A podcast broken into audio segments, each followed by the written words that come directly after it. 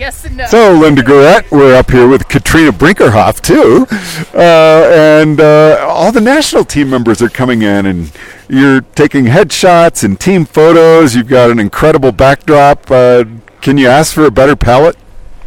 Not really. It's pretty perfect. Uh, the, the team members are so excited to get their headshots. They would much rather be going left and right, but um, they actually oblige and they tuck their collars and their hoods and all that kind of stuff and, and go cheese, and it all works out. But, I mean, to me, you're really known for your action shots from cycling. That's where I first heard the name Linda Guerrette. And then to see the amazing work you do in snow and what makes you such a good action photographer? I think what I try to try to look for, I guess, is uh, kind of emotion, but the essence of the person, whoever that is, that's on the, either the bike or the skis, and have them in their moment. You know, so uh, I try to capture that. Doesn't always work out.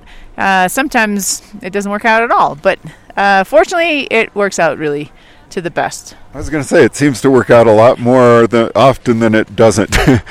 but I mean, I can take pictures of someone and I can take them on rapid fire, and there's just nothing that comes out. Your photos really they speak to me, and I think to a lot of people because you're a very popular photographer. Well, one of the things I think is really important is that you understand the subject matter that you're actually shooting.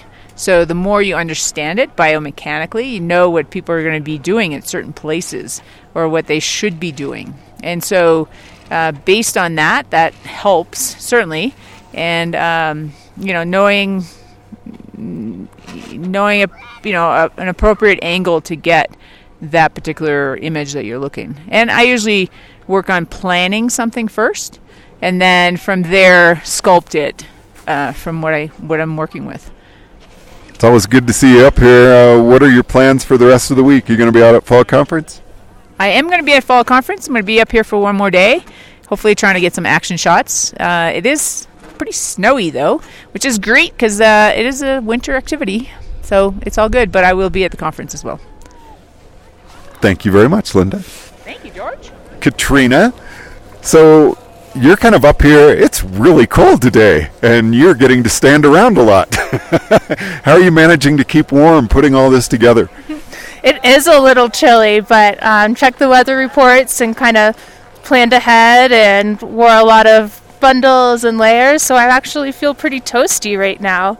Um, probably heat up a bit once we start to make some turns, but I feel good, and it's just you know a lot of excitement here with everyone showing up and making some first runs of the season. So I think that kind of helps out as well. Um, it's just great to to see everyone um, for another season. Now, are you able to work in a little play with all the work you're doing up here?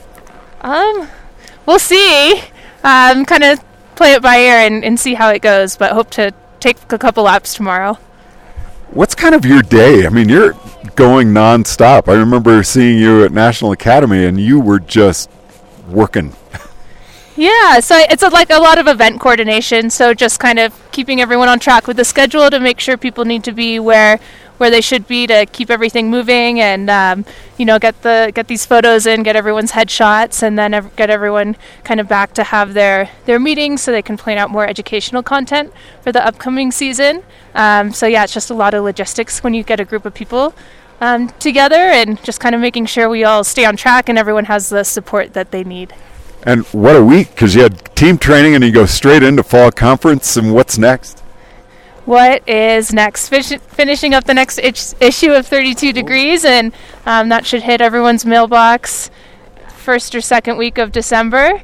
Um, second week of December. So, yeah, we got a lot of projects going on at the office, and we're releasing the new Children's Specialist 1 e learning course. Um, so, that's going to be kind of an exciting um, resource for our members to have. So instead of doing the workbook like in the past, they'll take this e learning course, which has videos, so it's a little bit more animated um, to prepare for the on snow portion of the Children's Specialist 1 credential.